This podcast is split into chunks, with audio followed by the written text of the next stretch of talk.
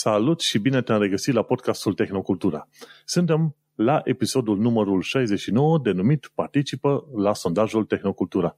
Acest episod a fost înregistrat în data de 8 februarie 2022, într-o zi de marți, desigur, în jurul orelor 7-8, așa cum avem noi programat. Dacă te duci la categoria de podcast, o să găsești că de obicei e 7, ora 7 GMT, General Mean Time, ora UK-ului. Gazele tale preferate te invită la noul episod, Vlad Bănică și Manuel Cheța. Salut, Vlad! Salutare! Printre subiectele pe care le discutăm astăzi sunt uh, sondajul Tehnocultura, Nvidia Nono ARM, fără motoare clasice și un AI pentru toți. Înainte de orice, nu uita să ne asculti pe, pe platformele pe care tu ne asculti tu, efectiv pe toate platformele pe unde te poți gândi că există podcast, nu uita să ne dai un like, share sau subscribe și bineînțeles ne găsești și pe YouTube și pe Reddit. Înainte de orice, ca să fac o altă paranteză, un alt înainte de orice, noi facem un sondaj aici la Tehnocultura și vrem să aflăm ceva detalii despre ascultătorii noștri. Așa că am creat o pagină tehnocultura.com sondaj Cine ascultă podcastul acesta este rugat să participe la acest sondaj, să ne dea câteva idei, păreri, sugestii. O să vezi că sondajul respectiv nu are niciun fel de adresă de e-mail cerută de la oameni, ci pur și simplu vrem, vrem să știm în genere câte ceva despre ascultătorii noștri și, bineînțeles, să primim vreo sugestie de la voi în legătură, de, în legătură cu modul în care facem, să zicem, podcastul și ce chestiuni ar trebui să mai abordăm pe viitor. Așa că nu uitați tehnocultura.com slash sondaj. Și hai să trecem la ce am mai făcut noi în ultima săptămână. Am să încep eu, Vlad, știi până zici tu, că de obicei eu n-am foarte multe lucruri de zis așa și în principiu ce am făcut în ultima săptămână a reușit să văd uh, Matrix Resurrections. Uh-huh. M-am uitat pe ce era, apăruse pe Google, uh, nu, pardon, nu pe Google, HBO e, Max? Pe, Prime, pe Prime Video, nu, n-am Ah, sau HBO pe Max. Prime. Ok. Pe Prime, a apărut cumva pe Prime. Și destul de scump, pentru că era Home Edition, nu mai știu ce vrei tu, 15 lire. destul de scump, într-adevăr. Vezi? Dacă nu-mi iau HBO Max. Și am văzut filmul și, într-adevăr, am văzut că abia și cât 12-3 steluțe, ceva de genul ăsta, oamenii foarte dezamăgiți. Uh-huh. Dar uh, eu nu eram dezamăgit. Mie mi-a plăcut. E o progresie, nu, mai e, nu este de impactul uh, Matrix 1, ok? Matrix 1 a fost într-adevăr ceva revoluționar, dar să nu uităm că toată seria asta Matrix a influențat filmele de după. Inclusiv uh, Westworld. Știi că povesteam la un moment dat de Westworld. Da. A influențat puternic și filme gen Westworld, care a fost uh, iubit de o tonă de oameni și care a primit note foarte mari, înțelegi? Normal că până la urmă, când continui pe aceeași nișă cu Matrix, nu poți să mai ai acel, același factor de wow, înțelegi? Dar mie mi-a plăcut progresia. Dar acum nu o să dau spoilere, în, în schimb mie mi-a plăcut progresia și modul în care Matrix s-a inserat în cultura de astăzi, înțelegi? Cu un update, cu chestiuni foarte interesante acolo. Și nu știu dacă ai reușit să vezi tu filmul, l-ai văzut? L-am văzut la cinema când am fost uh, de sărbători Mhm. mm-hmm. acasă. Uh, mai mult, uh, așa, a fost o ieșire socială, nu-mi doream neapărat să, să-l văd la cinema. Da. Cu COVID, cu astea, în fine. A fost în regulă, nu m-am îmbolnăvit. Dar, uh, da, nu, nu m-a uimit filmul. Eu am fost un mare fan, am mai tot vorbit aici cât de mare fan Matrix am fost eu. Și toată lumea care îl văzuse deja înaintea mea a zis, bă, nu te duc, o să fii dezamăgit. Am zis, bă, trebuie să-l văd, știi? Adică serie, măcar da. din postura de, de fan să-l văd, dar m-am dus cu zero așteptări. N-a fost atât de dezamăgitor, dar nu e, e departe de a fi un film bun. Asta e părerea mea. E un film mediu care își dorește să reînvie mai mult uh, franciza, efectiv uh, făcând, um, cum să zic eu, uh, făcând apel la nostalgie mai mult decât revoluționând sau aducând ceva super nou. Știi? Uh, e mai mult să, ca să zică, hei, nu uitați că la un moment dat a existat o trilogie tare, știi? Și uite, acum poate vă uitați la toată trilogia dacă v-am, da, v-am dat uh, Aha. sequel-ul ăsta. Cam asta e părerea mea. Nu mi s-a părut wow. Na, ce pot să zic? Uh, cum să zic, nu a fost într-adevăr wow, a fost fain și a fost o chestie la care mă așteptam, adică vreau să văd o progresie într-adevăr, pentru că să nu uităm Matrix 2 și 3 a fost un fel de Matrix 1, dar uh, partea 2 și 3, înțelegeți? Ceva de genul ăsta. În, Da. prin, în principiu, ce văd uh, la Matrix, alea, Matrix 1, 2 și 3 a fost de fapt Matrix-ul și asta este Matrix 2-ul, știi? Și atunci nu se, nu, nu se știe dacă nu cumva o să vedem niște urmări la Resurrection ăsta. Da, la cum s-a terminat, diferit, da. La cum s-a terminat a lăsat uh, în orice caz loc de, de urmări. Deci, și la ideile urmărite arată că într-adevăr până la urmă, știi, ca un mic spoiler, oamenii pot conlucra cu mașinile și mașinile pot fi împotriva altor mașini. Și mm-hmm. mi-a plăcut ideea. Deci au continuat o chestie foarte interesantă și mi-a plăcut uh, ideea. N-am mers pe, pe o chestie total distopică, înțelegi? Dar mm-hmm. să nu mhm. uităm, au trecut uh, efectiv 20 de ani de zile de când a fost uh, Matrix-ul și atunci Matrix noul chiar dacă merge pe, pe ideea de Matrix, nu mai poate să inoveze chiar atât de mult, știi? Efectiv mm-hmm. s-a, s-a blocat într-o cutiuță a, a sa. mi da. place. Deci dacă să mai apară alte versiuni de Matrix, o să vreau să le urmăresc, într-adevăr. Ce aș vrea să văd e să treacă pe actorii cu totul și cu totul noi, actorii principali, știi? Acum cred că au, fă, au făcut un fel de introducere și probabil dacă chiar vor să mai continue, s-ar putea să aducă actori cu totul și cu totul noi și o să bage un nou suflu. Dar mi-a plăcut. În, în sfârșit, da, uite, factorul nostalgie m-a prins. Am plătit, am văzut filmul, mi-a plăcut și cam asta. Deci, cu ce mă pot lăuda eu, e cu o chestie pe care n-am făcut-o. Adică e filmul ăla. M-am uitat la filmul ăsta în săptămâna asta și abia m-am așteptat și m-am bucurat să-l văd. Atât. Foarte bine. Um, da. Eu, um, ce să zic, eu m-am ocupat cu nebuniile mele pe aici. Um, mă chinui în continuare să repar la unul din cele două pick-up-uri de cealalt. Nici nu m-am apucat și mi-e frică să mă ating de el pentru că merge, știi? Da. Um, dar ăsta, primul pe care l-am luat, știam că l-am luat cu niște probleme, i-am schimbat condensatorii care în general trebuie schimbați odată la, nu știu, 30-40 de ani, cam care e vârsta uh, deja echipamentului ăsteia. Și din păcate n-am rezolvat problema cu, cu viteza, tot iar razna pleacă ca polizorul și um, am reverificat toate lipiturile, m-am asigurat că n-am lipit ceva aiurea, pare să fie în regulă. În schimb, am măsurat uh, tensiunea, am cerut sfatul unor forumiși din ăștia super nebuni uh, de pe forumul de dual din Germania, care sunt super pricepuți și oamenii, nu știu, le mănâncă pe pâine, nu știu cum să zic, zici că ei le-au făcut efectiv. Și mi s-a zis uh, ce să măsor, unde, ce, te- ce tensiune ar trebui să, să citesc de acolo și bineînțeles că într-un loc uh, tensiunea nu e cea potrivită.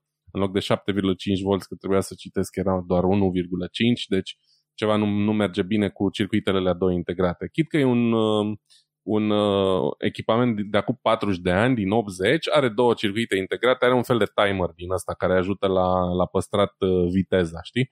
Da, da. Un uh, circuit integrat uh, 555, care am impresia că a fost dezvoltat inițial de Texas Instruments, exact așa se și numește, 555, care e unul din cele mai basic uh, circuite integrate, da? Uh, și încă unul 4096, dacă nu mă înșel, care e cu CMOS-uri și tot așa, uh, e, un, e un timer și ele împreună na, fac chestia asta.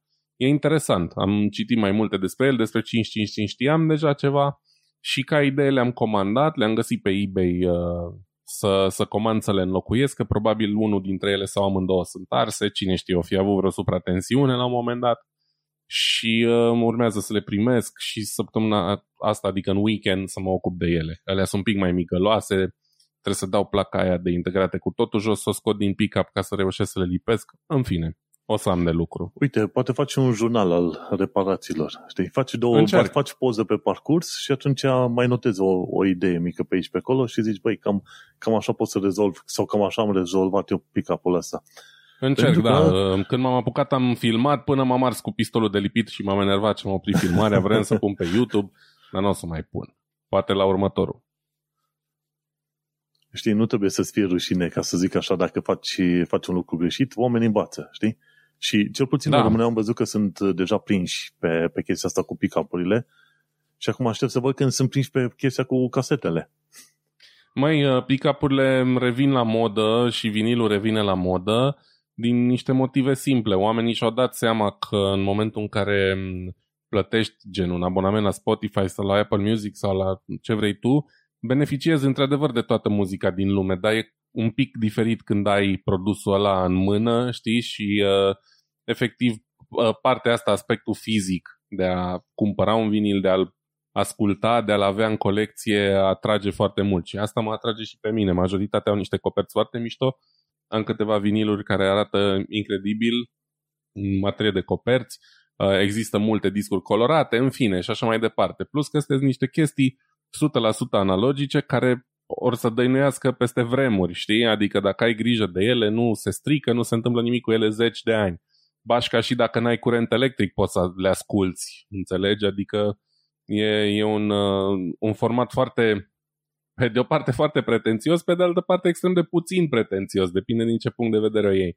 Ori ești un audiofil nebun care își dorește să aibă cele mai, nu știu, bune uh, boxe, cel mai tare pick-up cu cea mai bună doză, ori efectiv tot ce-ți pasă e să poți rula discul ăla, indiferent dacă ești într-o cabană în munți sau uh, la tine acasă, știi? Da, da, vezi, este și în ton cu oamenii și modul în care văd ei ideea de proprietate în zilele noastre. Da, da. Și că la un moment dat toată lumea era cumva fericită să aibă totul digital online și la un moment dat au zis, știi, parcă nu ne convine treaba asta. De-aia cumva am trecut și eu, am câteva e-book-uri cumpărate, dar dacă pot, trec pe cumpărat de cărți fizice, pentru că dacă se supără Amazon la un moment dat pe mine, îmi închide contul și pierd sute de e-book-uri de acolo, înțelegi? Și da, și eu fac asta. Oamenii, oamenii încep să se ducă tot mai tare, cum zicea și el la tipul american, Louis Rossman, ideea de proprietate, unde se duce în zilele noastre și îi, îi cam împinge pe oameni către chestiuni fizice. E interesant lucru, nu?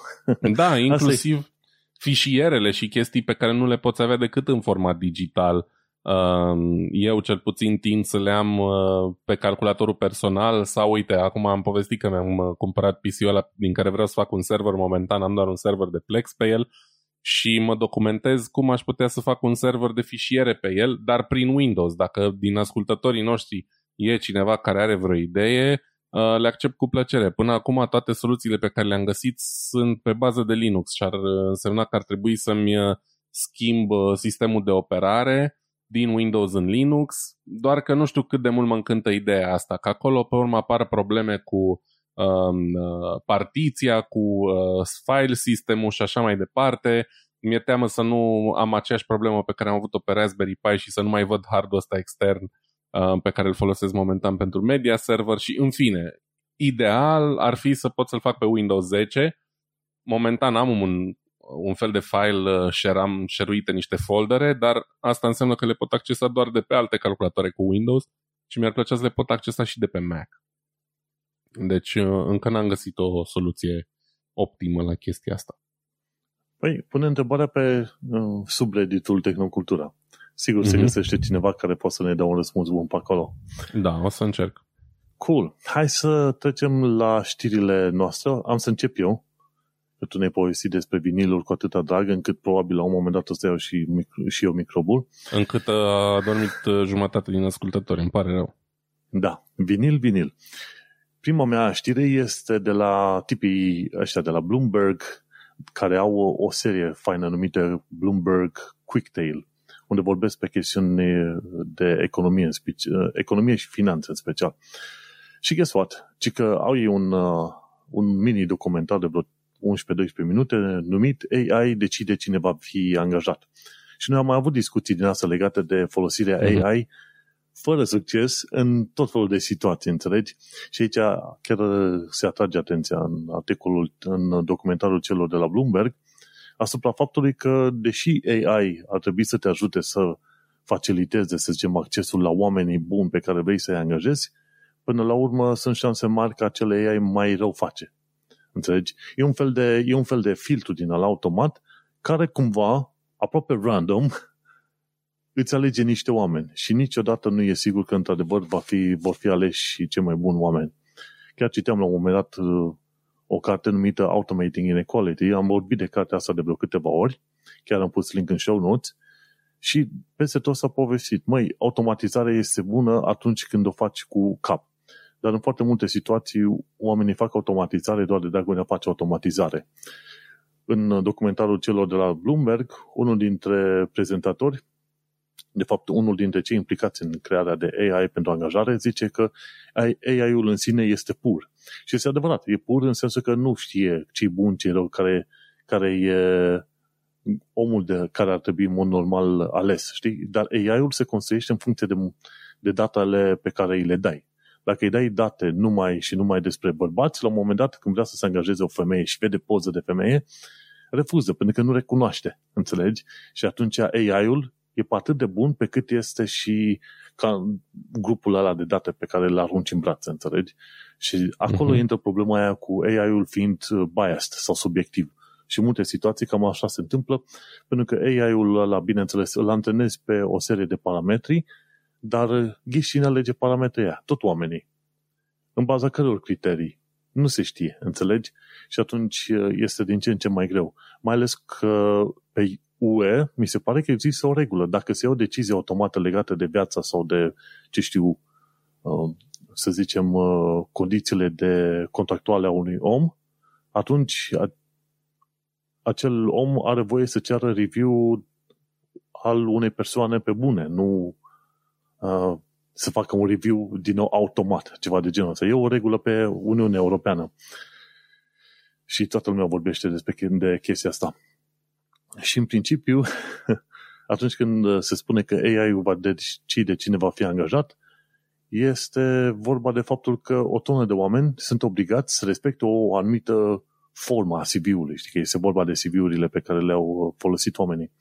Și pe UK deja există foarte multe sfaturi din astea legate de keyword-urile, cuvintele cheie folosite în CV-uri. Și când te uiți la urcarea CV-urilor pe platforme gen Monster, Indeed, Readco UK, ce vrei tu pe UK, e bine, peste tot ți se povestește. Măi, fă un format cât mai simplu de CV, ia legătura cu, um, cu nu cu analiștii, dar cu consilierii de la firmele respective, gen Reed sau Monster, firme pe unde urci CV-ul, ca ei să se uite la CV-ul tău și să-l simplifice.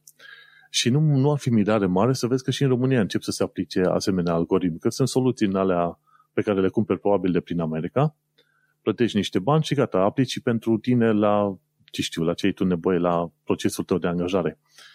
Și știi că sunt unii oameni care ziceau, ok, hai să-mi fac uh, CV-ul să fie cât mai uh, simpatic, cât mai colorat sau cu stele cât mai multe, să fie diferit față de alții, pentru că în felul ăsta o să fiu remarcat sunt șanse foarte mari ca în lumea lui AI CV-ul tău să fie aruncat la gunoi pentru că nu va fi nu, nu va putea interpreta ce zice, știi? Tocmai de aceea sfatul general este pentru tot felul de CV-uri, fă cât mai simplu, pe o singură coloană, fără formatări uh, dificile, pune cu titluri destul de mari, să se vadă pe anumite secțiuni, gen experiență, muncă, ce vrei tu pe acolo și în mod obligatoriu să adaugi și keyword-urile necesare. De exemplu, dacă te duci în contabilitate, să pui economic, financiar, contabilitate. Poate firma la care ai lucrat tu nu are numele ei ceva legat de contabilitate. Și nici munca pe care ai făcut-o tu nu are ceva legat de cuvântul contabilitate în sine. Și atunci tu, ca să treci cumva de filtrul la AI, trebuie să treci acele cuvinte cheie în CV-uri. Și tu, de fapt, tu faci un CV pentru o mașină, nu faci un CV pentru oameni. Și au zis că sunt foarte multe situații în care oameni buni au fost uh, aruncați la o parte de filtrele astea, to- tocmai pentru că nu aveau CV-ul în formatul în care se așteptau. Și nici nu sunt foarte deschise toate firmele astea care vor să angajeze oameni, nici nu sunt foarte deschise la a prezenta un model de CV. Băi, ăsta vrem noi. Știi? Da. Um, eu confirm toată chestia asta. Știu că se întâmplă și aici în Germania Uh, treaba asta din surse destul de sigure, adică inclusiv oameni care lucrează în recrutare și așa mai departe și care au zis, bă, sunt anumite joburi în anumite companii, de fapt, anumite companii, mai bine zis, um, care au o căutare atât de mare, unde se trimit atât de multe CV-uri, încât ea n-ar face față să vorbească personal cu fiecare om în parte care trimite un CV ar fi greu chiar și să treacă manual prin fiecare CV. Și atunci apelează la softuri din astea cu, care se bazează pe keywords, tu încarci acolo un PDF sau un Word și efectiv încep să caute ce ai scris tu pe acolo.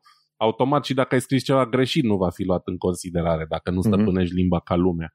Și uh, poți să te trezești, bă, nene, bă, oarecum am trecut și eu prin chestia asta îndeplinesc toate condițiile pentru jobul ăla, absolut toate, nu sunt neapărat nici supracalificat, o altă vrăjală corporatistă, uh, și cu toate astea primesc numai refuzuri și nu înțeleg de ce. Nu cer nici bani mulți, totul e în regulă, de ce nu vor oamenii ăștia măcar să stea de vorbă cu mine? Am avut frustrarea asta să zic, bă, de ce nu vor măcar să stea de vorbă cu mine? Până mi s-a spus și am înțeles, stai așa, că CV-ul tău cel mai probabil nici n-a ajuns la o persoană. Trebuie să ai grijă cum îl uh, uh, scrii, formatezi, cum îl da. redactezi, da. cum îl formatezi, ca AI-ul ăla să-l treacă mai departe din primul proces de filtrare și să ajungă la o persoană. Deci asta e o chestie foarte importantă pentru oricine și sunt convins că și în România uh, se folosește, mai ales la multinaționalele mari care probabil folosesc același sistem cam peste tot pe unde au sucursale. Uh, doar că în România, evident, uh, fluctuația joburilor e cumva mai mică decât aici pentru că na, și populația e mult mai mică și uh, poate că oamenii încă își mai au uh, timpul să, să se ocupe personal de CV-uri. Iar asta cu Colorado automat e o prostie. Am, um, am văzut la viața mea niște CV-uri atât de caragioase într-o perioadă în care aveam așa oarecum o responsabilitate în procesul de recrutare, încât e, e absolut incredibil să vezi așa ceva. Dar în fine, asta e o altă, e o altă poveste. Dar da, e foarte important dacă cauți de lucru să ai un CV bine pus la punct, să folosești cuvintele cheie, să cauți cum arată CV-urile altora, uh, eventual să împrumuți din ce vezi pe LinkedIn la unii și la alții pe care tu îi consideri foarte tari în domeniul tău de muncă, să zicem, și atunci să, să faci ceva să semene acolo ca să ai șanse Și mai mari. guess what? Nu știu dacă modelul european de CV ar fi util. Probabil ar fi inutil. Nu știu dacă mai e. Asta. Ăla mi se pare destul de învechit. Nu știu dacă se mai folosește sau se mai ține cont de el. Mm-hmm. Trebuie să ții cont și de faptul că în diverse țări cerințele sunt, uh, sunt diferite, știi? De exemplu, modelul european de CV uh, te descalifică din prima în UK. Pentru că modelul european îți dă și un loc unde să pui poză cu tine, iar în UK orice CV care are poză este aruncat la gună instant. E, vezi că aici... să prezinți date personale. Aici, în ciuda faptului că și nemții sunt super stricți din punctul ăsta de vedere, se cere în continuare poză pe CV sau dacă nu poză încărcată separat. Deci, um, vezi, interpretări diferite ale unui proces similar, GDPR, chestii de genul. Dar, într-adevăr, de fiecare dată când încarci CV undeva, ești pus să, da, să bifezi o căsuță de aia că ai luat la cunoștință GDPR și așa mai departe. Mm-hmm. no. Și de aia zic, uite, și recomandarea mea este ca toată lumea să-și cumpere cartea Automating Inequality, o să ne deschidă frumușel, o să le deschidă frumușel ochii oamenilor, să vadă cât de des este folosit AI-ul, bine, cu ghilmele de rigoare. Hai să zicem cât de des este folosită automatizarea în luarea multor decizii din tot felul, în tot felul de situații, inclusiv pentru chestii de, de poliție sau oameni care sunt selectați pentru tratamente medicale, ori oameni care n-au unde locui și sunt trimiți, trimiși la servicii sociale, știi? Peste tot. Și bine să cumva noi să ne acomodăm și aici intervine partea de tehnocultură. Știi, uite, noi am inventat tehnologia ca oameni, gen AI-ul, care la rândul său cumva ne obligă pe noi să ne modificăm comportamentul și modul în care interacționăm cu tehnologia.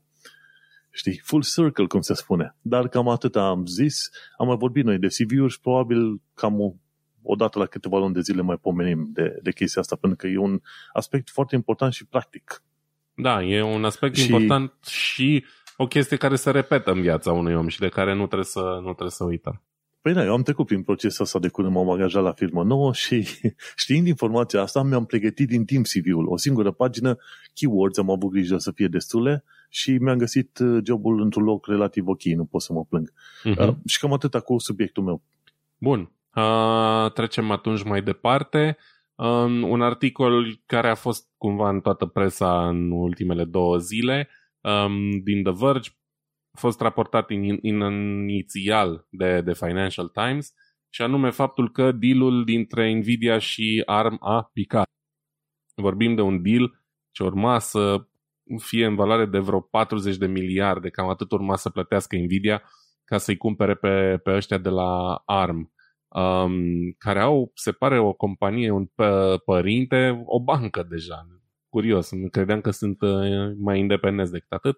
În fine. Da, este contează. SoftBank-ul, nu? Și banca aia nu cumva e din China. Sau Hong Kong, una Asta din două. nu știu, n-am văzut să scrie aici, n-am idee, se poate.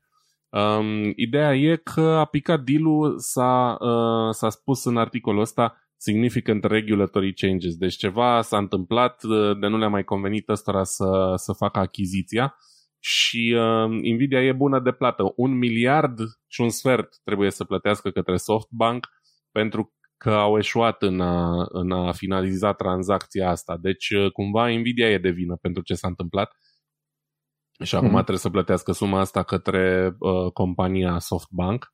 Um, îți dai seama, e o veste deosebit de importantă. Uite, chiar acum am uitat, SoftBank este de fapt un grup de investiții mm, din, uh, din Japonia și ei investesc în tehnologie, energie și sectoarele financiare. Deci nu sunt chiar o bancă propriu-zis, ci mai degrabă un grup de investiții. Am înțeles.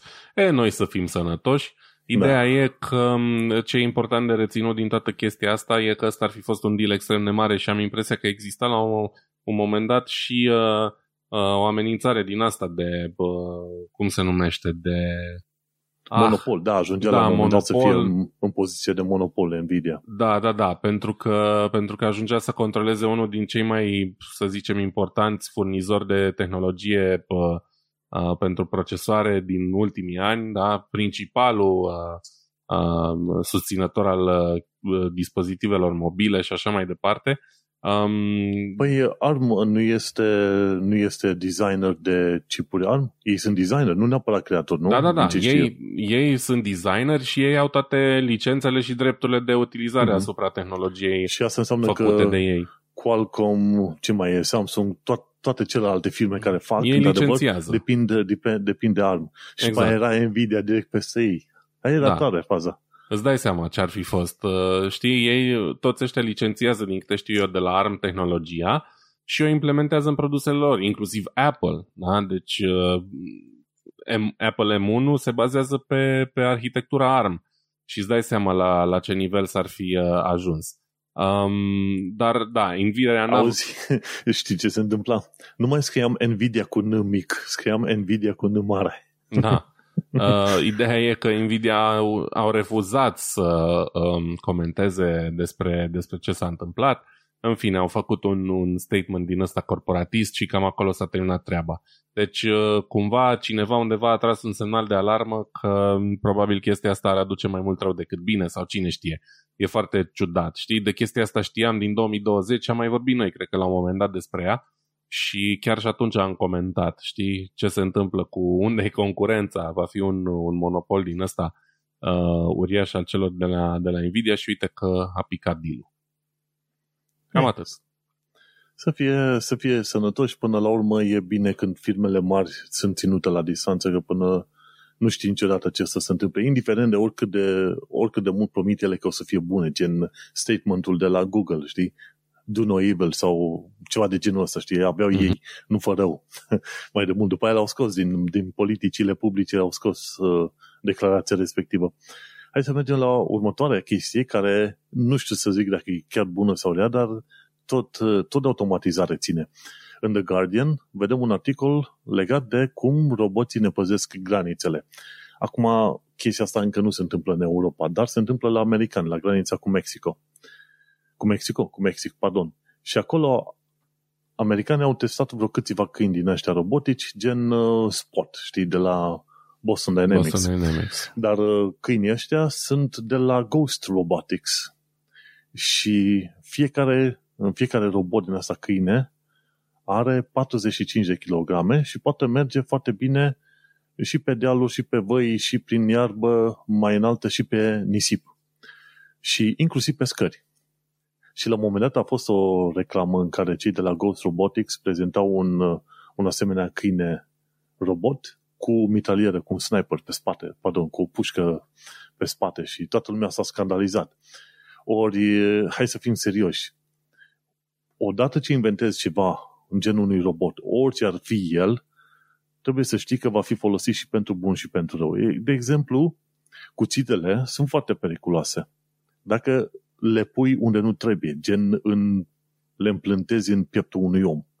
Dar cuțitele sunt foarte bune dacă ai o felie de salam și întinzi niște pâine, niște un pe pâinea aia, nu?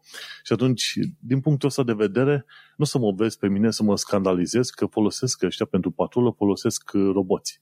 Trebuie doar văzut în, în uh, implementarea acestui proces și sistem ca acei roboți să nu reușească să omoare oameni când nu ar trebui, înțelegi, ceva de genul ăsta.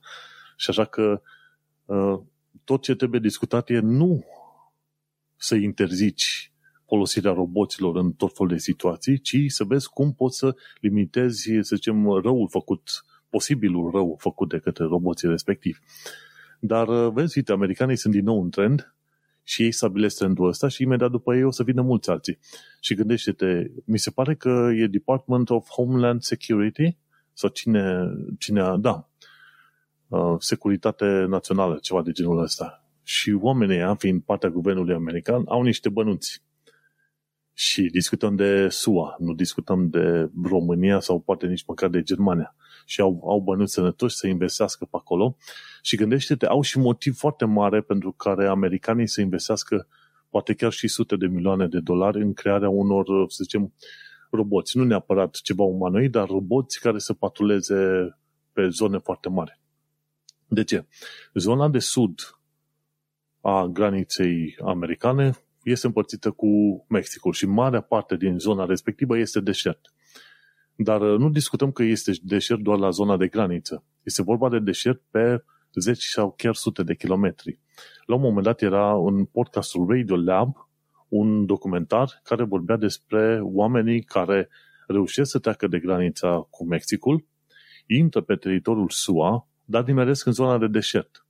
Și n-au nici apă, nici mâncare suficientă cu ei și la un moment dat mor. Și la un moment dat uh, trec patrulele prin aer și văd, uite, acolo încă unul, acolo încă unul, acolo încă unul, înțelegi? Deci, din punctul ăsta de vedere, să reușești să detectezi în timp, reușești, teoretic, să îi uh, preiei pe oamenii respectiv, să-i duci în tot felul de tabere din asta de azilanți. Pentru că sunt șanse mari ca o bună parte din oameni să și moară.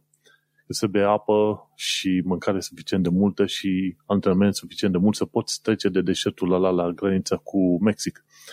Iar peste tot unde vedem noi în uh, filmulețe, vezi gardurile alea și într-adevăr sunt zone în care granița între Mexic și SUA taie oraș. Efectiv, prin mijlocul orașului trece granița și gard, înțelegi? Dar uh, cum te îndepărtezi de orașe, granița nu există, adică un gard sau ceva pus acolo, înțelegi? Și atunci oamenii pot intra liniștiți, dar nu pot trece. Tocmai de aceea, în principiu, um, nu se scandalizează prea tare lumea legată de trecerea aia cu granița către SUA. Pentru că știu că este foarte periculos. Din foarte mulți oameni ar muri pe, în deșert. Așa că, într-adevăr, odată ce ai suficient de mulți uh, roboți în ăștia, îi putea pune la plimbare, numai că problema se, se reduce din nou la folosirea de curent electric. Nu știi care e autonomia unui asemenea robot, cât departe se poate duce și probabil o să-ți fie ceva mai ieftin să ai niște drone, niște avioane care zboară și cu aia obține mai multă, mai multă eficiență, ca să zic așa, decât să ai roboți, câini de ăștia roboți. Gândește-te, un robot din asta de vreo 45 de kilograme consumă foarte multă energie. Și îți merge 3 km, după aia trebuie să îl încarci. Total inutil. Da, și nu sunt nici cele mai agile dispozitive, adică o dronă zboară repede, încet, cum vrei tu, um, chestia asta are un ritm maxim pe care îl poate duce și asta în condiții ideale de teren. Um, dar, na, ei încearcă până una alta. Probabil că au investit și ei ceva bani în chestia asta și poate că la un moment dat își uh, vor găsi totuși utilitatea. În, mom- în momente, de exemplu, când vrei să fii foarte uh, stealthy, da? foarte uh, furișat, să zic așa, pentru că ăstea probabil nu fac la fel de Uh, multă gălăgie ca o dronă care zoomzeie și poți să-l pui undeva în tufișuri înalte cu o cameră cu infraroșu sau mai știu eu ce, să supravegheze ce se întâmplă la graniță. Uh, varianta cu pușcă pe el e un pic tristă, e un foarte black, uh, black mirror așa și un pic uh, tristă, dar un robot de supraveghere, să fim serioși, până una alta, dacă tot ce face e să supravegheze și are niște camere și atât, camere există deja de zeci de ani, nu mai, nu mai sunt de mult o noutate. E o noutate modul în care le implementează, da? modul în care le montează. Într-adevăr, încărcarea poate să fie o problemă, dar totuși vorbim de o zonă destul de aridă în sudul Statelor Unite cu mult soare și probabil că ar putea să le facă niște, niște zone din astea cu panouri solare sub care să se încarce la un moment dat, știi? Um, mm-hmm. Până una alta, ei trebuie să găsească cât mai multe soluții de genul ăsta, având o frontieră absolut uriașă, din, cu o zonă din care lumea își dorește extrem de mult să ajungă în Statele Unite. Da? Noi știm doar de migrația din Mexic, dar pe lângă mexicani în sine, sunt foarte mulți din America Centrală care încearcă să treacă prin Mexic. Da, deci, America de Sud și foarte da, mulți, da. Mulți amărâți, într-adevăr, care n-au, n-au nicio șansă mai bună, dar înțeleg de ce au nevoie de, de soluții noi. Și până la urmă, Uh, și ăștia așa de la Boston Dynamics și cine mai creat produse de genul ăsta nu le-a creat doar ca să se laude cu ele sau să le arate pe YouTube, știi? Le-a arătat în speranța că la un moment dat le vor vinde cuiva care le poate folosi într-un fel sau altul, indiferent că ne convine nouă sau nu, sau e etic sau nu ce fac ei. Da, și gândește-te că mai devreme sau mai târziu o să fie conflicte militare în care, într-adevăr, o să ai uh, roboți din ăștia folosiți la greu. Așa că nu, nu e chestia, măi, ar trebui sau nu ar trebui. Se vor folosi. Asta e. Da. Și cam, cam atât cu subiectul meu. Bun. Um, mergem atunci mai departe. Din Ars Technica, două subiecte mai am azi și amândouă sunt din Ars Technica, uh, pentru că astea mi-au atras mie cel mai mult atenția și unul dintre ele este, sau primul dintre ele este uh, compania Nissan, producătorul de automobile, care a anunțat oficial că va opri uh, dezvoltarea de motoare termice um, pentru Europa sau, mă rog, pentru tot restul lumii în afară de Statele Unite.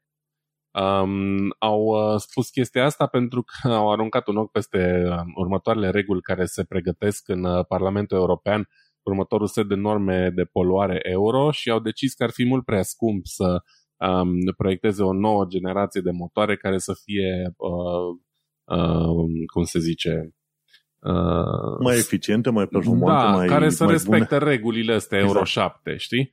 Um, și cred că e o chestie pe care o să auzim din ce în ce mai des de la din ce în ce mai mulți producători.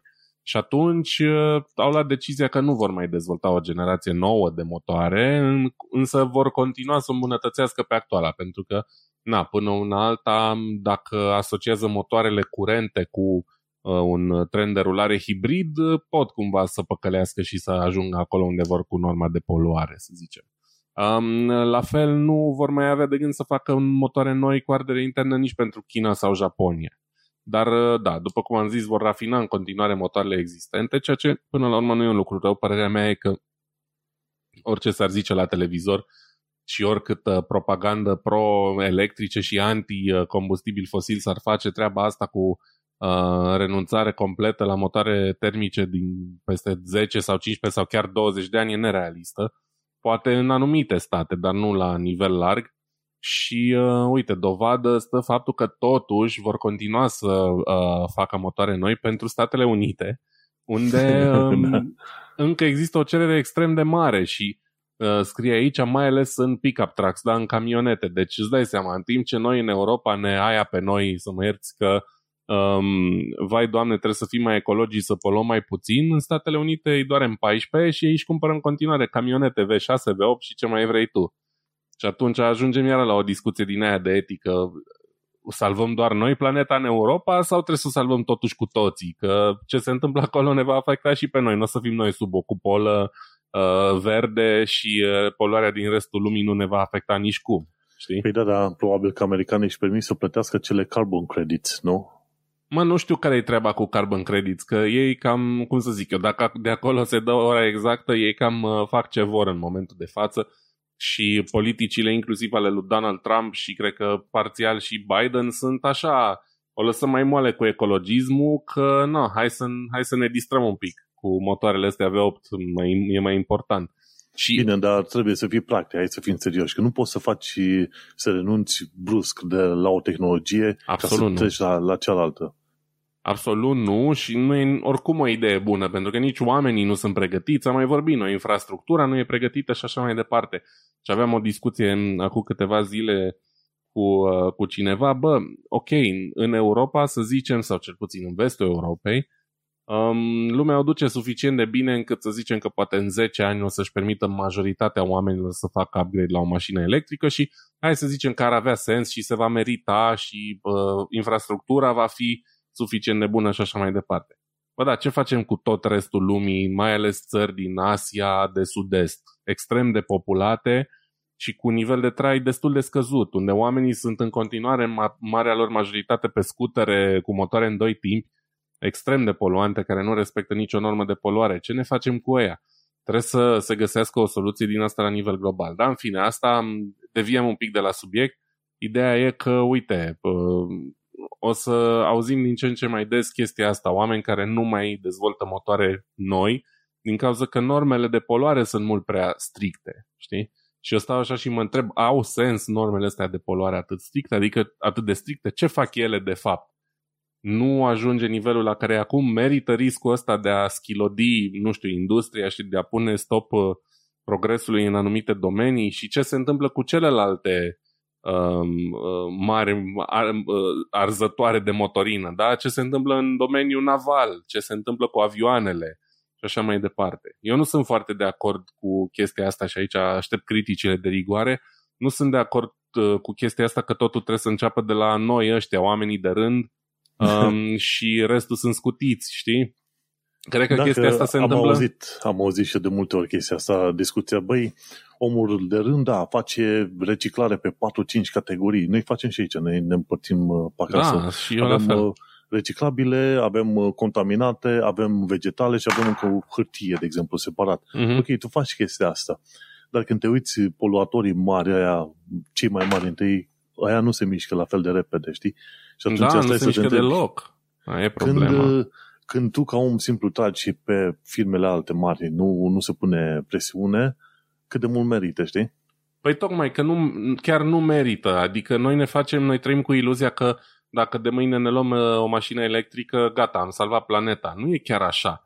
Noi, mi-ar plăcea să știu niște statistici super, super reale despre care uh, e factorul de poluare al mașinilor noastre personale. Cred că e mult mai mic decât ce se întâmplă în domenii industriale sau în aviație sau mai știu eu ce.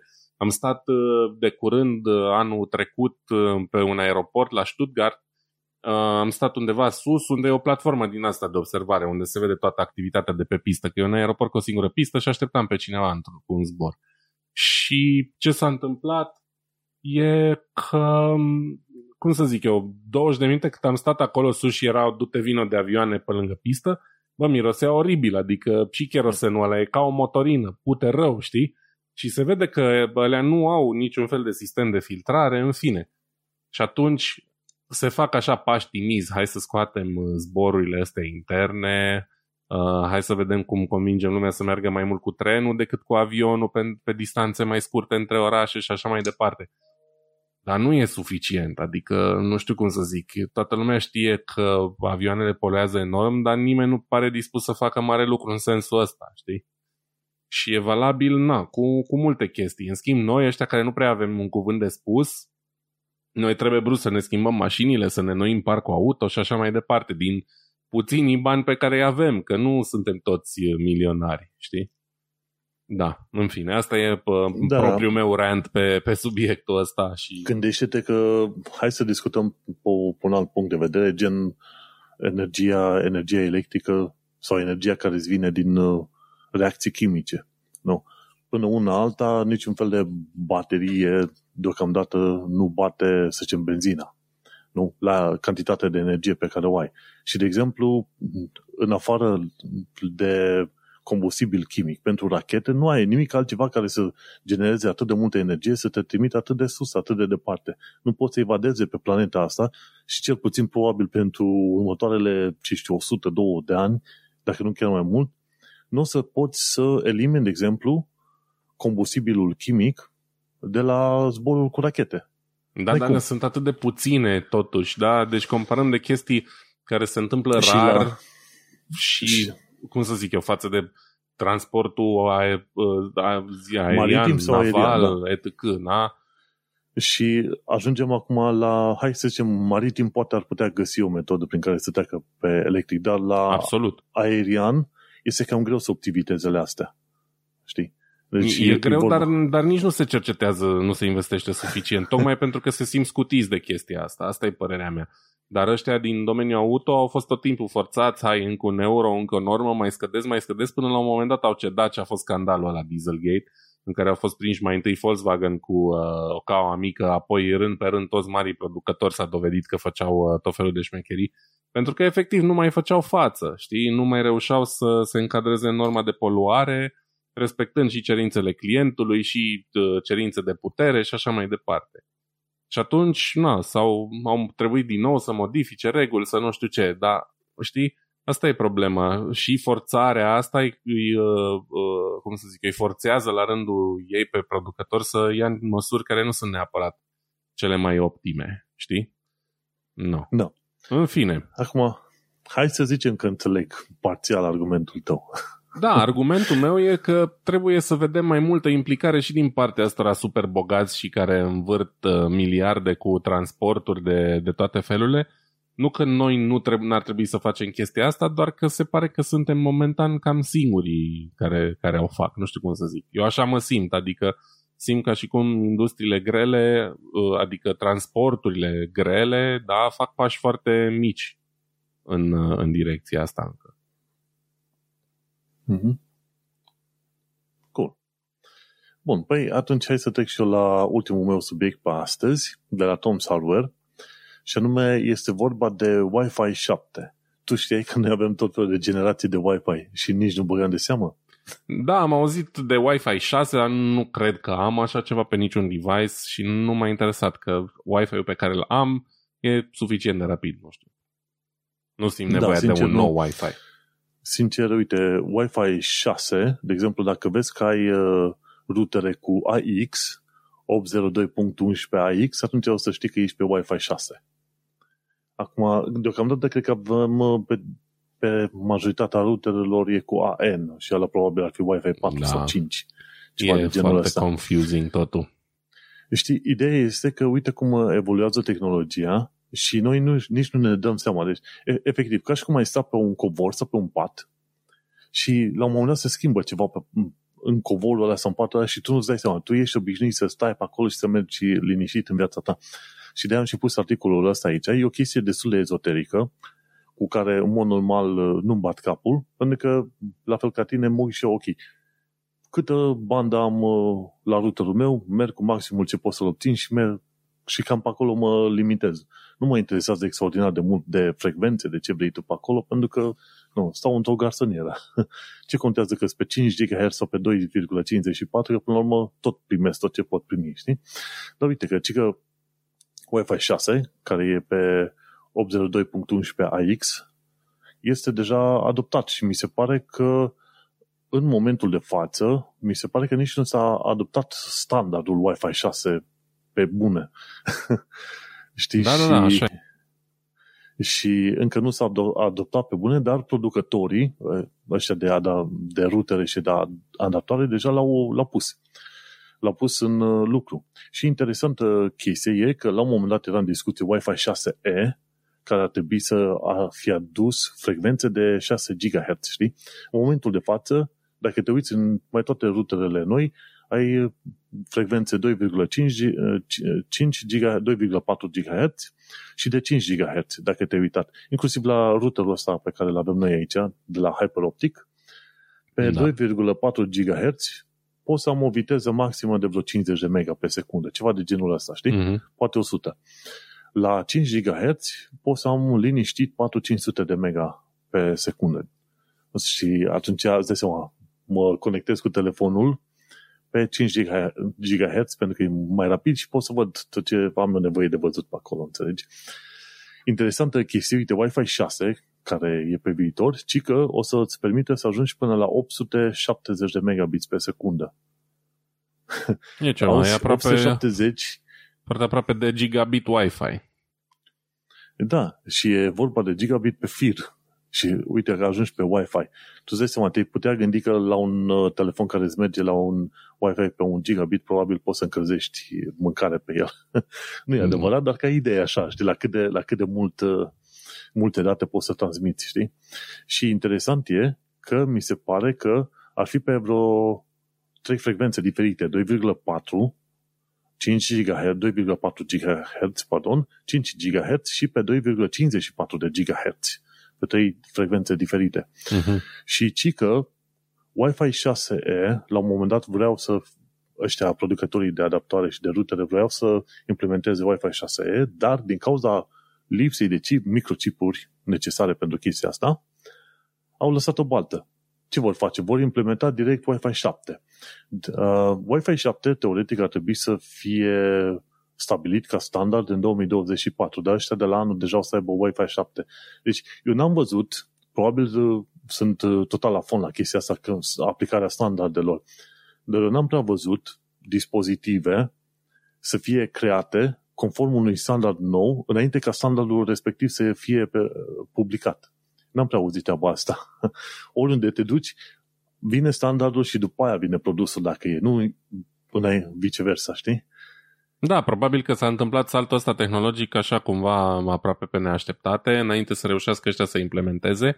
Um, îți dai seama, eu ca utilizator nu mi-am dat oricum seama, pentru că vitezele actuale de Wi-Fi sunt, din punctul meu de vedere, suficient de bune încât să nu mă deranjeze chestia asta. Aș da oricând 200 de megabytes de megabits pe secundă viteză ca să-mi bată Wi-Fi-ul din casă până în batch, de exemplu, ca să pot să montez acolo o priză smart. Știi? Adică pe mine mă interesează, adică una din probleme e inclusiv asta, cu cât frecvențele cresc și uh-huh. vitezele, cu atât scade range-ul rețelelor. Um, de există în continuare rețele de 2,4 și 5 GHz. Aia de 2,4 are viteză mai redusă, dar de obicei bate la distanțe ceva mai lungi, cumva da, mai, mai reliable. Unda, unda respectivă cât are? Exact. Cred că undeva pe la vreo 12-14 cm și îți, îți trece prin ziduri. Da. Știi? Asta Pe e... la Wi-Fi la, la 5 GHz mi se pare că trece prin zidea puțin mai greu, prin pereți puțin mai greu. Exact, asta e chestia, știi? Adică eu, din punctul meu de vedere, eu consider că eu nu mai, evident, punctul meu de vedere, de utilizator normal, care oricum n-are ce să facă cu un gigabit pe secundă pe Wi-Fi. Eu nu mai am nevoie de viteză la Wi-Fi, eu îmi doresc să bată Wi-Fi-ul mai mult, știi? Fiindcă beciul meu e ca un bunker și nu am semnal la telefon, n-am nimic acolo și îmi doresc să pun o priză smart. Atunci Asta singura ta șansă meu. este să îți iei repeatere. Nici măcar cu repeater nu cred că o să reușesc. Am unul, dar o să încerc eu unul de foarte proastă calitate de la TP-Link. O să încerc, dar nu o să reușesc. Ideea e că mai am un, un router pe care nu-l folosesc într-o cutie și o să-l pun în batch, efectiv neconectat la nimic. Îmi trebuie doar o rețea locală ca să pot să, să setez timerul pe priza aia și după aia îmi văd de treabă, știi? Mm-hmm. Da, și uite de ăștia au Wi-Fi 7. O, să, o să-l activeze deja la anul și este cunoscut ca IEEE 802.BE. 802.b. Când o să vezi, atunci o să știi că e Wi-Fi 7 Sigur, nu o se... să știu că deja am uitat. Da, 802.be. B, B, deci 802.oaie, da?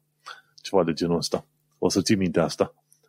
Și atunci, deci o să ai frecvențe 2,4 GHz, 5 GHz, 6 GHz și mi se pare că ăla o să fie punctul în care pe Wi-Fi 7 o să se meargă liniștit pe la un gigabit. Cred că la un moment dat era vorba, pardon, nu.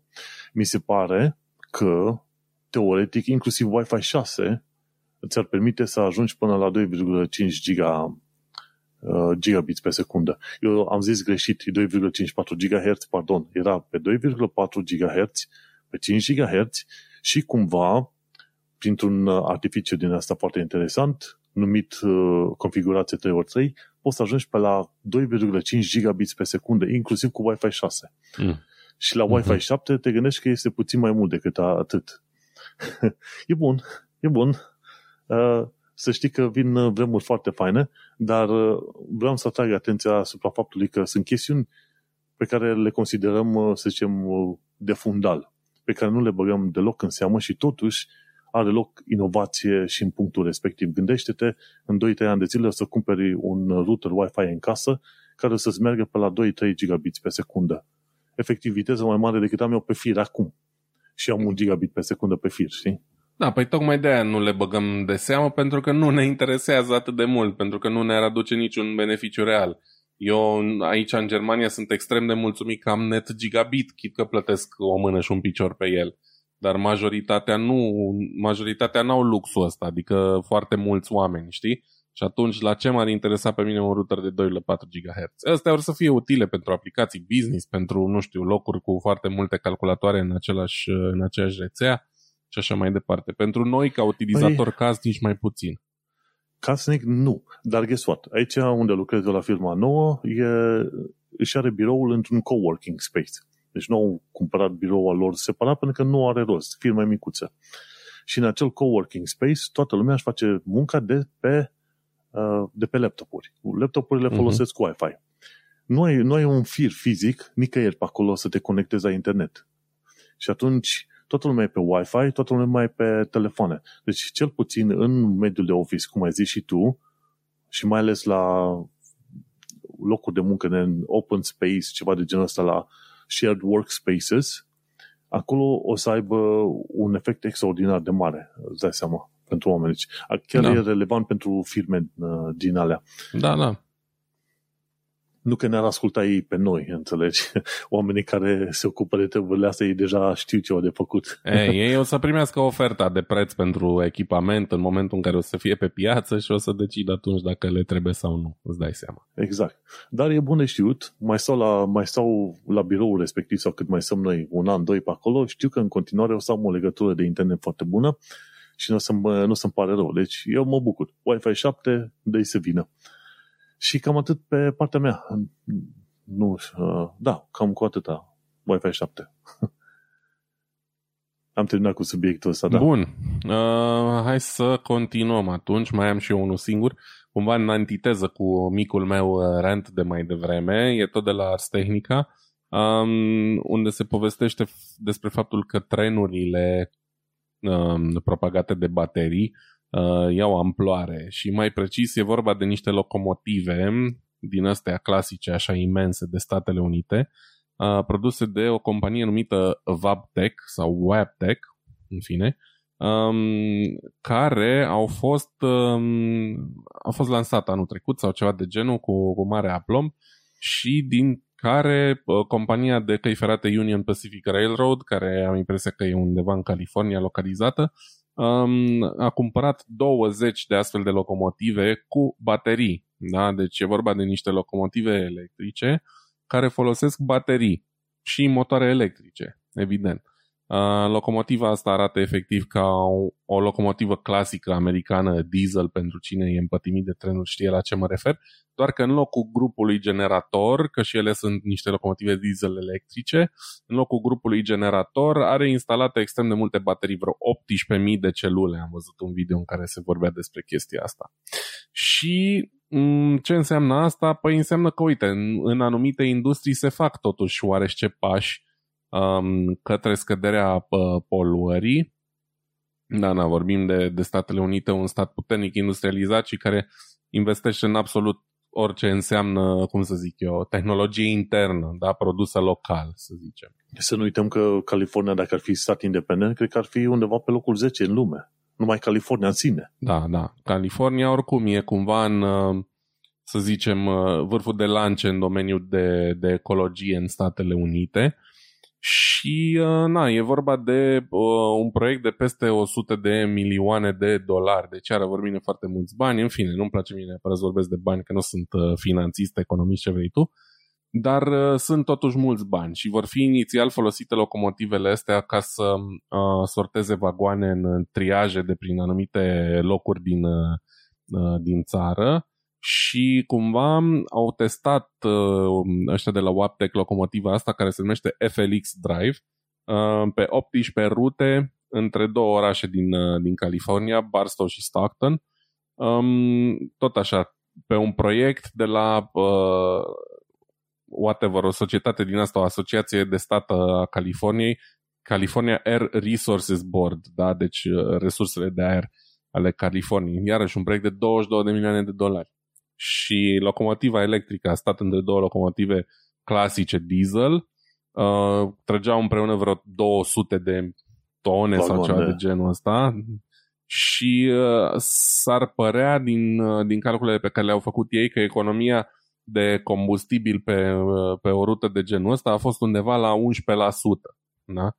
Deci, destul de semnificativă. Acum nu sunt aici date niște calcule super complexe să ne dăm dacă ea 11, să ne dăm seama dacă ea 11% ar amortiza costul locomotivei și în cât timp și așa mai departe. Dar ideea e că se vorbește aici fix de chestia asta cumva implementarea unor locomotive de genul ăsta ar ajuta la scăderea poluării, dar doar în zonele mm-hmm. alea, în jurul orașelor uh, afectate de, uh, cum să zic eu, de poluare puternică din, din cauza trenurilor diesel. Um, în Statele Unite, iarăși, există o rețea destul de dezechilibrată de căi ferate, pentru că vorbim de un stat imens, prin centru destul de puțin, pe coaste sunt ceva căi ferate, iar electrificate sunt extrem de puține, știi? Și stăteam și mă gândeam, mi-am adus aminte de un video pe care l-am pus și pe la show notes de la uh, un tip pe care îl cheamă, îmi scap acum cum îl cheamă, e un tip maghiar, uh, Adam Something se numește canalul.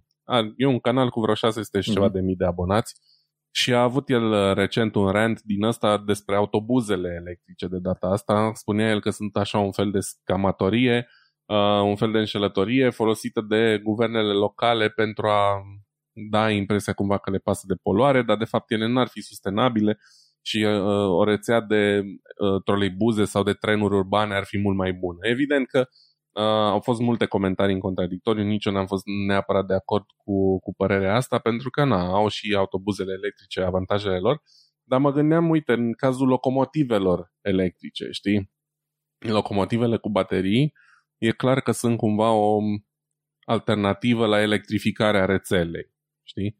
Și stai să te gândești dacă nu totuși în domeniul ăsta n-ar fi totuși cumva mai bine sau mai ieftin să electrifici rețeaua decât să, să apelezi la genul ăsta de soluții, mai ales dacă vorbim oricum trenurile astea nu vor putea să circule decât pe distanțe scurte, da? pentru că e în natura chestiilor cu baterii că nu o să mergi mii de kilometri cu ele. Poți mm-hmm. să mhm. mergi maxim 102 și atunci 100 aia sau 200 de kilometri pe termen lung de zeci de ani, n-ar fi mai bine să fie direct electrificată și să folosești niște trenuri electrice care na, sunt mai eficiente, mult mai ușor și mai ieftin de produs pentru că e, să zicem, aceeași carcasă aceleași motoare, dar nu mai trebuie să pui niște baterii enorme pe ele, știi? Și um, mă aș vrea, să, aș vrea să zic că au făcut ăștia, să zicem, uh, studiu de caz și totul, dar cred că în cazul ăsta, cu articolul de pe Ars Technica, e mai degrabă un proof of concept nu cred că vor să implementeze în mod real, că până la urmă tehnologia s-a inventat acum 100 de ani, 100 și de ani de zile, să ai uh, trenuri electrificate, electrifiate, pardon.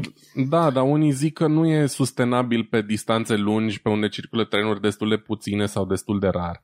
Și înțeleg chestia asta și tocmai despre asta e vorba, că aici vorbim de niște locomotive care ar înlocui niște trenuri diesel pe zone destul de scurte și atunci, într-adevăr, logica asta cu a, pe drum, pe distanțe lungi nu e rentabil să electrificăm, pică. Am vorbit de niște zone urbane, aglomerate, unde probabil că ar avea mai, bun, uh, mai mult sens, știi? Mă gândesc că ăștia au luat uh, locomotivele astea în lipsă de altă soluție rapidă, dar nu știu dacă iau cu adevărat în considerare să, să și electrifice calea aia sau nu. Um, uh-huh. Ideea e iarăși, e un pas înainte făcut, dar un pas foarte micuț și într-un colț de lume unde trenurile nu sunt atât de, uh, de populare, să zicem, doar alea de marfă, cel puțin. Alea de pasageri cu destul de puțin populare în continuare, din păcate. Și uh, iarăși, uh, soluția asta a bateriilor pe o locomotivă enormă îmi dă așa un pic de gândit cât de bună e ea, știi? Adică e greu să producă ăștia baterii și pentru mașinile mici, dar păi pentru niște, mm-hmm. niște locomotive uriașe, cât de grele vor fi, care e riscul de incendiu la așa ceva și așa mai departe, știi? Dar cum ai zis și tu, poate e doar un proof of concept, mi s-a părut oricum interesant o locomotivă din aia imensă pe baterii, sună așa cum o jucărie uh, gonflată, adusă la dimensiuni reale. Enorme, da mi-a plăcut uh, Și de aici asta. trebuie să plece, să meargă direct la varianta de, cum îi zice, uh, vapoare pe baterii. Aia chiar va fi dificil, pentru că alea trebuie să meargă mii și zeci de mii de kilometri. Am văzut un concept interesant, așa ca un side note, referitor la vapoare pe baterii, dar nu erau pe baterii, ci erau, aveau un fel de pânze din astea eoliene, să zicem. Aveau niște elice eoliene enorme, efectiv pe, pe vapor, cum sunt astea montate fix, știi? Da. Și evident, cum pe ocean bate vântul de cele mai multe ori extrem de puternic, le făceau așa uh, suficient curent cât să mai ajute motoarele clasice, era un fel de sistem hibrid.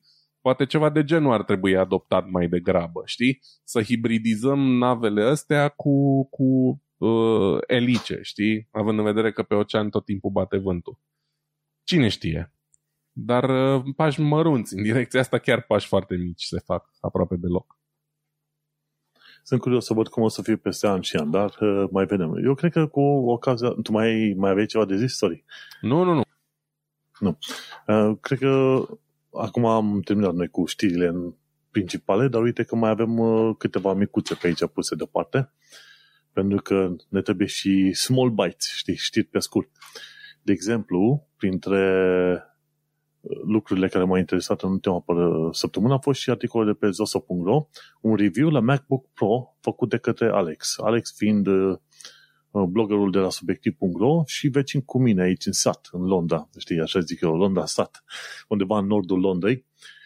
Omul lucrează în web development și atunci cam înțeleg uh, efortul prin care trece acel laptop.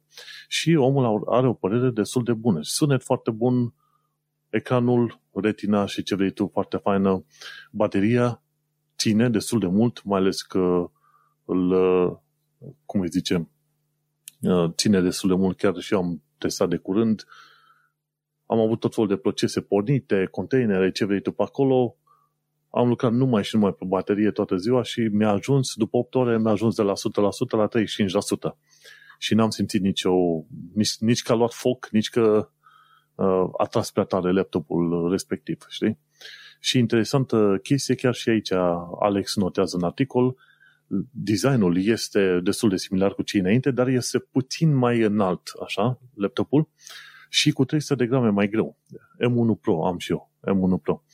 Pentru muncă, desigur, nu l-am cumpărat eu, că deocamdată n-am ce face. Și, bineînțeles, review-ul este puțin mai lung, dar în principiu este o părere foarte bună legată de MacBook Pro de 16 inch cu procesor M1 Pro. Cine vrea să afle mai mult, de ce nu, să intre pe show notes să găsească linkul cu review-ul de la MacBook Pro. Un alt link, o știre scurtă și, a, apropo de review MacBook, o să fac și un review, dar undeva prin martie, după ce m-am jucat pe el vreo câteva săptămâni bune, știi, ca un fel de daily driver, știi, te, ai lucrat o lună întreagă sau poate câteva săptămâni pe el și atunci îți poți forma o oarece idee, știi? Și eu l-am și scris, dar uh, încă nu l-am publicat și al meu stă. Acum sunt foarte multe, dar până la urmă trebuie să citești cât mai multe păreri înainte să-ți formeze opinie, nu? Da.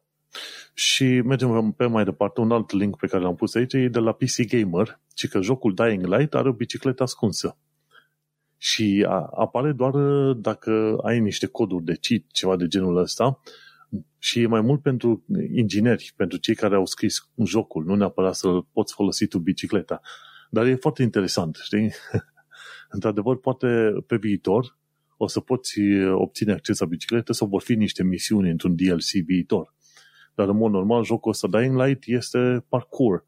Fugi și sar de pe o clădire pe alta și te duci de nebun de colo-colo, știi?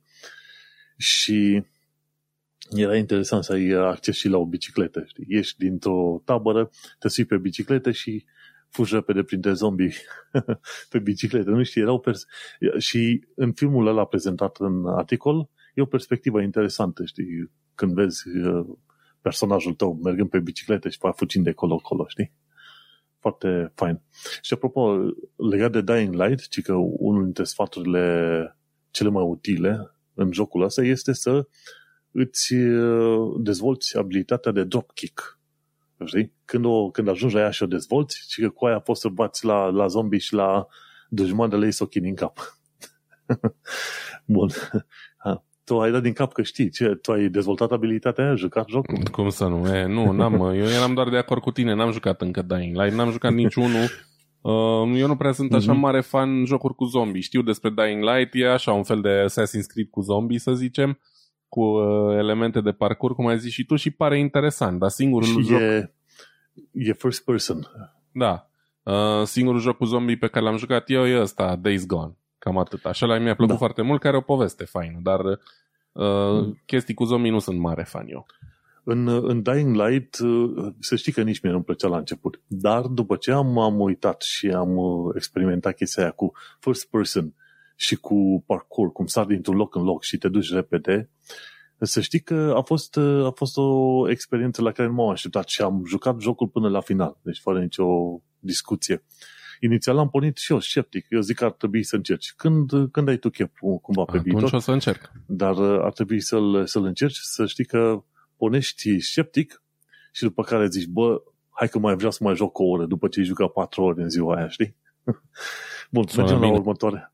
următorul, să zicem, articol sau link de la Alex Ziskind, ci că Apple pierde creierea ARM. ARM și oamenii a făcut către Intel.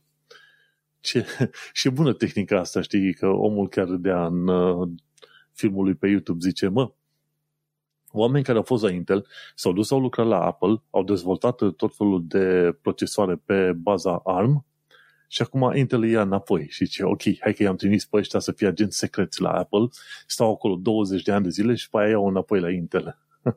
Bine, așa făceau munca un fel de satire sau glumă din asta. Dar în principiu... Mai în glumă, mai în serios, nu știi niciodată. da, nu știi. Bine, ideea este că se pare că Intel vrea să fie serios să intre pe, pe secțiunea asta de ARM, de vreme ce a, ce a cumpărat, pardon, ce a angajat oameni mari și importanți de la Apple pe direcția asta, știi?